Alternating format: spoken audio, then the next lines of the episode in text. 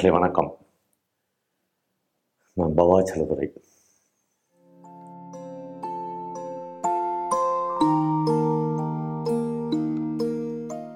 நேற்று ராத்திரி 1 மணிக்கு மேல் இந்த புத்தக கண்காட்சியில் புதிதாக வாங்கி வந்த கே.ஆர். மீராவின் அந்த மரத்தையும் மறந்தேன் மறந்தேன் நான், அந்த மரத்தையும் மறந்தேன் மறந்தேன் நான் என்கிற ஒரு புத்தகத்தின் முதல் ஒரு பக்கத்தை மட்டும் வாசித்து முடித்து அதுக்கப்புறம் அந்த புத்தகத்தை படிக்க முடியாது, அதிலும் இப்படி ஒரு பின்னிரவில் படிக்க முடியாது என்று மூடி வைத்து விட்டேன்.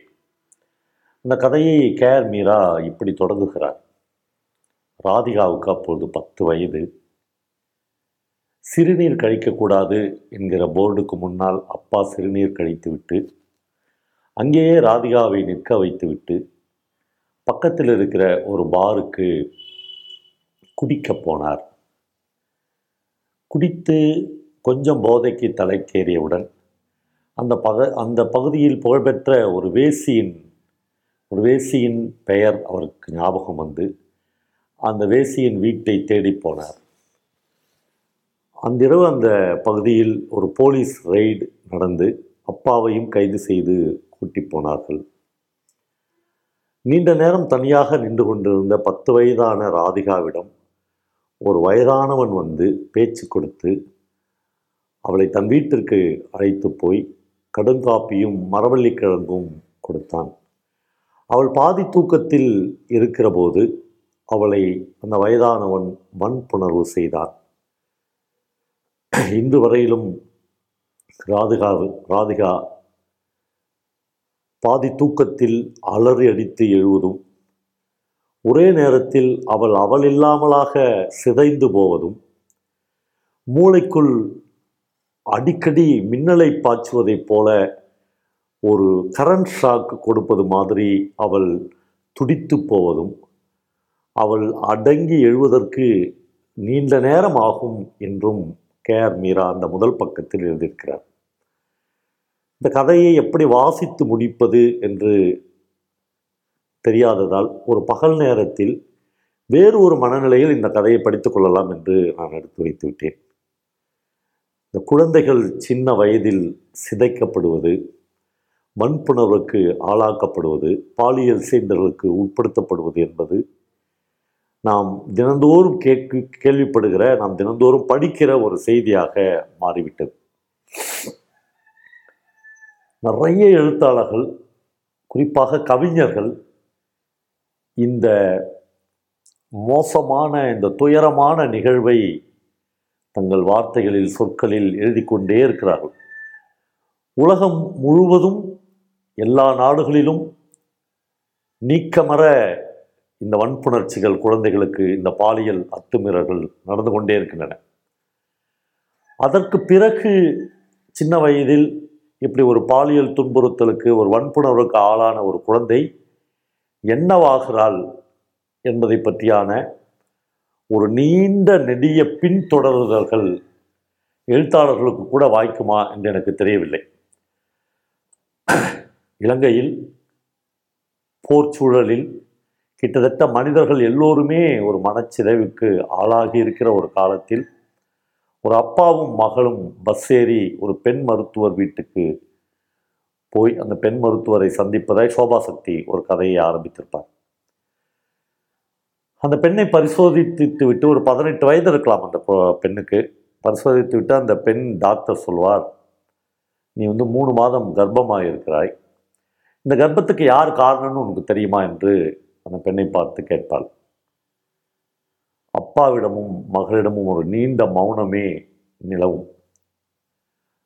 அந்த பெண் மருத்துவர் மறுபடியும் அதை பற்றி வற்புறுத்தி கேட்கும்போது அந்த பெண் பேச்சற்று போய், ஆனால் தன்னுடைய கையினால் தன்னுடைய அப்பாவை சுட்டி காட்டுவாள் என்று அந்த கதையை சோபாசக்தி ஆரம்பிக்கிறார். ஐயோ, இதெல்லாம் நம் வீட்டில் நடந்துவிடக்கூடாதே என்று அந்த கதைகளை, புனைவை வாசிக்கிற ஒவ்வொரு மனிதர்களும் பதற வைக்கிற மாதிரி தான் கே.ஆர். மீராவும் சோபாசக்தியும் இந்த கதைகளை துவக்குகிறார்கள். இந்த துவக்கமே நம்மை மனச்சிதைவுக்கு, நம்மை அடித்து போட்ட மாதிரி இந்த துயரத்துக்குள் நம்மை அமிழ வைக்கிறது. அதற்கு பிறகு இந்த துயர நீரில் மூழ்களில் இருந்து நம்மால் எழுந்திருக்க முடியுமா என்று என்னால் சொல்ல முடியவில்லை. பெற்றோர்கள் ஒரு வயது வரை பெண் குழந்தைகளை பொத்தி பொத்தி பாதுகாக்கிறார்கள். ஒரு நிமிடம் கூட இல்லை, ஒரு வினாடியில் இந்த குழந்தைகள் தங்கள் கைகளிலிருந்து தவறிவிடுவார்களோ என்கிற பயம் இருக்கிறது. இந்த பொங்கலுக்கு தன்னுடைய பெண் குழந்தையை ஒரு ஹோட்டலுக்கு சாப்பிட கூப்பிட்டு போன என்னுடைய தோழி ஒருத்தி கையில் தட்டை வைத்து கொண்டிருந்ததால் கை கழுவுவதற்காக அந்த ஹோட்டல் பணியாளரோடு தன்னுடைய மகளை ஒரு 2 நிமிடம் 3 நிமிடம் கேப்பில் அனுப்பி வைத்துவிட்டு அந்த 3 நிமிடமும் தான் பட்ட மன அவஸ்தையை பகிர்ந்து கொண்டார். ஒன்றும் நிகழ்ந்து விடாது, ஆனால் நிகழ்ந்து விட்டால் என்கிற கேள்விக்குறி பக்கத்திலேயே இருக்கிறது. பார்வை சாப்பாட்டின் மீதிலிருந்து விலகி தன்னுடைய மகள் கை கழுவ போன திசையே பார்த்து கொண்டிருந்த அந்த தாயின் பரிதவிப்பு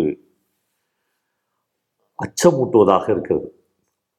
நாடு முழுக்க இந்த மாதிரியான பிரச்சனைகளில் சிக்கி தவிக்கிற ஒரு அவலமான சூழலில் தான் நாம் வாழ நேர்கிறோம்.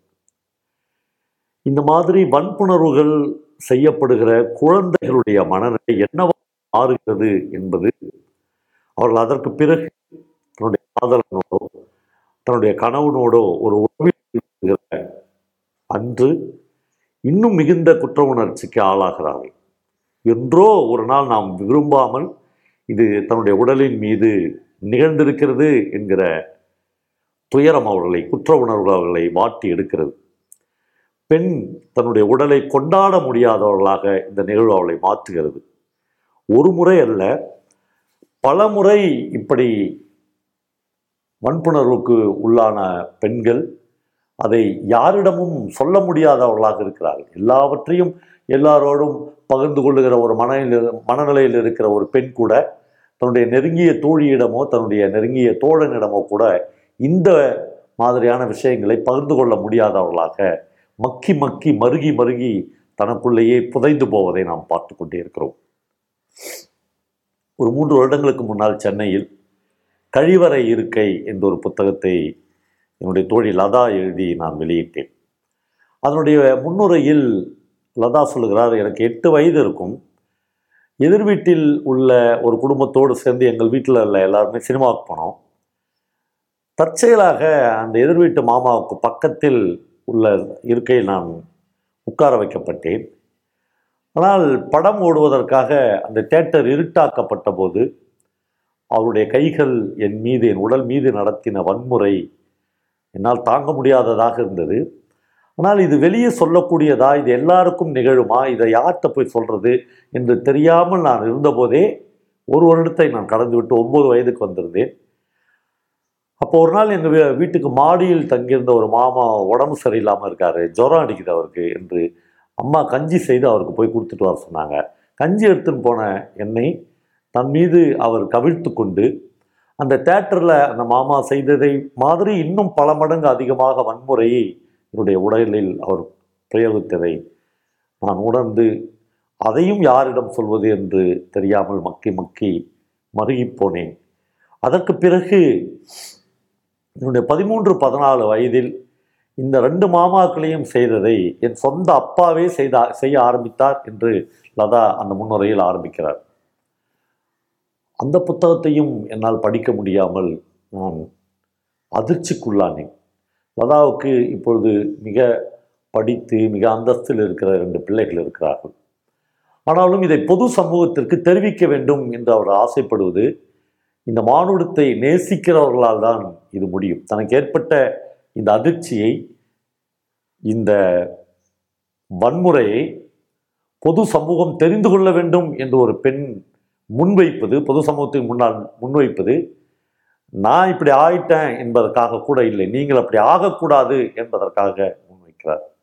ஆக உடல், பெண் உடல் என்பது ஆண்களுக்கான ஒரு விளையாட்டு மைதானமாக, ஆண்களுக்கான வன்முறையை நிகழ்த்தி பார்க்கிற ஒரு இடமாக நாம் மாற்றி வைத்திருக்கிறோம்.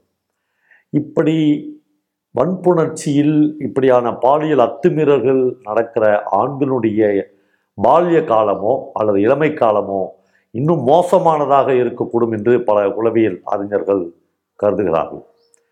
ஆனால் அப்படி மோசமான உளவியல் காரணங்கள் அவர்களுக்கு ஏற்பட்டிருக்கிறது, உடலியல் பாதிப்புகள் அவர்களுக்கு ஏற்பட்டிருக்கிறது என்பதை ஒன்றுமே அறியாத அந்த குழந்தைகளுக்கு எப்படி தெரியும்? இது ஒரு முக்கியமான கேள்வியாக நம் முன்னால் எழுகிறது. ஜெயகாந்தன் குருபீடம் என்று ஒரு கதை எழுதியிருக்கிறார்.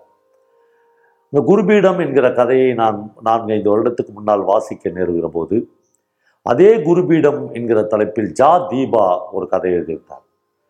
2 கதைகளையும் ஒரே நாளில் நான் படித்து முடித்தேன். ஜெயகாந்தனுடைய கதை எனக்கு பின்னுக்கு போய்விட்டது, ஜா.தீபாவின் கதை தான் எனக்கு முன்னால் வந்து நின்றது. ஒரு போக்கிரியாக, ஒரு சோம்பேறியாக, எதுவுமே செய்ய லாயக்கற்றவனாக, வக்கற்றவனாக கிடக்கிற ஒருவனை இந்த சமூகம் சாமியாராக்கி அவனை தொழுவதற்கு தயாராவதை பற்றி தான் ஜெயகாந்தன் தன்னுடைய அந்த குருபீடத்தில் எழுதியிருப்பார். ஆனால் ஜா.தீபா 30 வயது உள்ள ஒரு ஐடியில் வேலை பார்க்கிற ஒரு பெண் ஒரு நாள் இரவு பேருந்தில் ஏறி சிவகங்கைக்கு போகிறார்.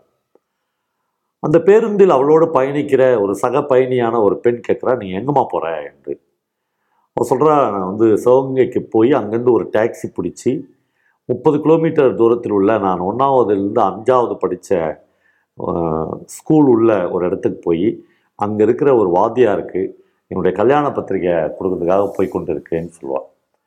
இப்போ சொல்லுவாள், கூரியர் வந்துடுச்சு, போஸ்டல் இருக்குது, வாட்ஸ்அப் இருக்குது, இந்த காலத்தில் இப்படி தன்னந்தனியாக ஒரு இளமையான பெண் நீ புறப்பட்டு போய் ஒரு வாதியாருக்கு இதை கொடுக்கணும்னு நினைக்கிறிய, உன்னை எப்படி மெச்சுவது என்று தெரியலன்னு அந்த பொண்ணு சொல்கிறப்போ, இல்லை அதற்கு ஒரு பிரத்யேகமான காரணம் இருக்கிறது என்று அவள் சொல்லிவிட்டு போவாள். சிவகங்கையில் போய் அவள் அதிகாலையில் ஒரு ரூம் போட்டு குளித்து முடித்து ஒரு டாக்ஸி புக் பண்ணி அந்த 30 கிலோமீட்டருக்கு போகும்போது அவருக்கு ஒரு எண்ணம் தோன்றும், ஒருவேளை அந்த வாத்தியார் இப்போ செத்துட்டு இருந்தார், ஆனால் அவர் ஓய்வு பெற்று இருப்பார் என்பதை அவருடைய வயதை, அவருடைய படிப்பை, அவருடைய உத்தியோகத்தை கணக்கு வைத்து அவள் தெரிந்து வைத்திருப்பார். எதுவானாலும் இவ்வளோ தூரம் வந்துட்டோம், போய் பார்த்துக்கிட்டு வந்து விடலாம் என்று போவார். கரெக்டாக ரொம்ப தூரத்திலேயே டாக்ஸியை நிறுத்திட்டு வந்து அந்த வீட்டை கண்டுபிடித்து போய் லேசாக கதவை தட்டினோடனே ஒரு வயசான அம்மா வந்து கதவை திறப்பார். அப்போ இவ சொல்வா, நான் வந்து வாத்தியார்கிட்ட படித்தம்மா, சார் இருக்காரா, அவருக்கு ஒரு என்று சொல்லுவார். உள்ளே கூப்பிட்டு உட்கார வைப்பாங்க.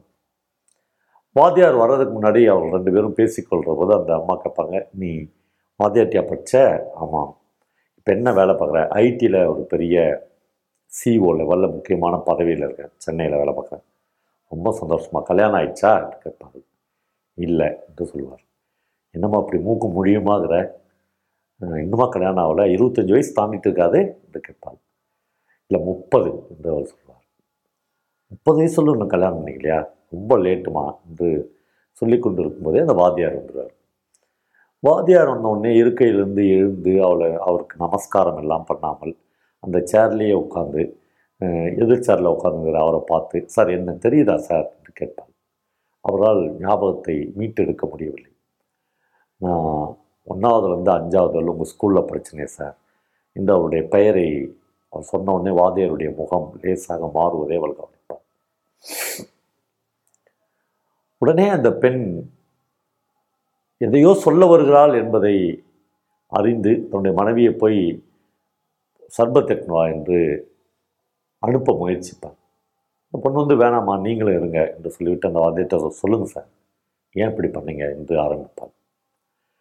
எனக்கு ஸ்கூலில் இருக்கிற பசங்களெல்லாம் இன்றைக்கி வெளியே அனுப்பிச்சிட்டு என்னை மட்டும் தனியாக இருக்க சொன்னீங்கள்ல சார், அப்போ நான் எந்த முன்முடிவுகளும் இல்லாமல் தான் இருந்தேன். ஒரு குரு, ஒரு ஆசிரியர் என்னை இருக்க சொல்கிறார் என்ற அந்த வார்த்தைக்கு மதிப்பளித்து நான் இருந்தேன். ஆனால் நீங்கள் எல்லா முன்முடிவுகளோடு தானே இருந்திருப்பீங்க, என்னை ஏன் சார் இப்படி பண்ணீங்க என்று கேட்பார். அவரால் பேசவே முடியாது. அவள் மறுபடியும் சொல்வார், அன்னைக்கு நீங்கள் என் உடல் மீது நடத்தின வன்முறை உங்களுக்கு தெரியுமா சார், 23 வயசில் மெட்ராஸில் டவுன் பஸ்ஸில் போகும்போது 1000 தேள் ஒன்றா சேர்ந்து என் மூளையில் கொட்டி ஓடுற பஸ்ஸிலேருந்து நான் கீழே குதித்து 1.5 வருடம் கோமாவிலிருந்து மீண்டவள் சார் நான் ஏன் சார் இப்படி பண்ணுங்க என்று அவர் கேட்கிற இடத்தில் கதறி அழாத மானுட சமுத்திரமே இருக்காது என்று நான் கருதுகிறேன். என்ன சொல்வது, என்ன தேற்றுவது, என்ன வார்த்தைகள் இருக்கிறது என்று 3 பேருக்குமே தெரியாத ஒரு சூழலில் அம்மாச்சி என்று ஒரு 3-4 வயது குழந்தை ஓடி வந்து அவருடைய பாட்டியை கட்டிக்கொள்ளும். அவருடைய கண்கள் அந்த ஆசிரியரை ஏறெடுத்து உங்கள் பேத்தியா சார் என்று கேட்கும். மௌனமே மறுபடியும் அங்கு நிலைத்திருக்கும். மௌனத்தை உடைத்து அந்த பெண்ணே பேசுவாள். உங்கள் பேத்தியா சார், ஸ்கூலில் சேர்க்க போகிறீங்களா சார் என்று கேட்டுவிட்டு எழுந்திருப்பதாக தீபா அந்த கதையை முடித்திருப்பார். ஒரு ஆசிரியர் தன்னிடம் படிக்க வந்த ஒரு மாணவியிடம் எப்பொழுதோ தான் நிகழ்த்தின ஒரு அத்துமீறல் அந்த குழந்தையின் 30 வயது வரை ஒரு காயமாக தங்கியிருப்பதை அவள் தனக்கு முன்னால் சொல்கிறார். அவள் சொல்லுவாள், என்னை யார்ட்டுமே சொல்லக்கூடாதுன்னு நீங்கள் சொன்னீங்க சார், நான் யார்ட்டுமே சொல்ல, ஆனால் தன்னந்தனியாக எனக்குள் எழுகிற 1000 கேள்விகளை 1000 தேள்கள் மூளையில் கொட்டுவதை நான் எப்படி சார் பகிர்ந்துக்காக முடியும்? என்னுடைய டாக்டர்கிட்ட மட்டும் சொன்னேன், அவர் தான் உங்களை போய் ஒரு தடவை பார்த்துட்டு வர சொன்னார், அவர் தான் என்னம்மா நீங்கள் கல்யாணம் பண்ணிக்குமா எல்லாம் சரியாகும் என்று சொன்னார். நான் எப்படி சார் இதிலிருந்து மீண்டு எழுவது? இந்த குற்றத்திலிருந்து நீங்கள் மீண்டு எழுந்துட்டீங்களா என்று பல கேள்விகளை அவள் மௌனமாக அந்த வீட்டில் விதைத்து விட்டு செல்வார். இந்த மீறுதல்கள், இந்த அத்துமீறல்கள், இந்த ஆணவங்கள், ஆண்களுக்கான இந்த ஆணவங்கள் தொடர்ந்து சமூகத்தில் ஒவ்வொரு நாளும் நிகழ்த்தப்படுவதை நாம் பார்த்து கொண்டே இருக்கிறோம். பல வன்முறையாக செய்தித்தாள்களில், தொலைக்காட்சிகளில் இது ஒரு செய்தியாக வந்து கொண்டே இருக்கிறது. இந்த மாதிரியான வன்முறைகளிலே நிகழ்த்தின ஆண்களுடைய எதிர்காலம் எப்படி இருக்கிறது என்று பார்த்தால், ஒன்று, பல உளவியல் அறிஞர்கள் சொல்லுகிற போது அவர்களுடைய இளமை காலத்தில், அவருடைய பால்ய காலத்தில் அவர்கள் ஏதோ ஒரு நிலைமையில் மனநிலை பாதிக்கப்பட்டிருக்கிறவர்கள்தான் இதை ஈஸியாக சுலபமாக செய்ய முடிகிறது. ஆனாலும் ஏதோ ஒரு வகையில் குற்ற உணர்வுக்கு அவர்கள் ஆளாக்கப்பட்டு கொண்டே இருக்கிறார். எந்த குற்ற உணர்வும் இல்லாத ஆண்களை நாம் எண்ணிவிட முடியும்.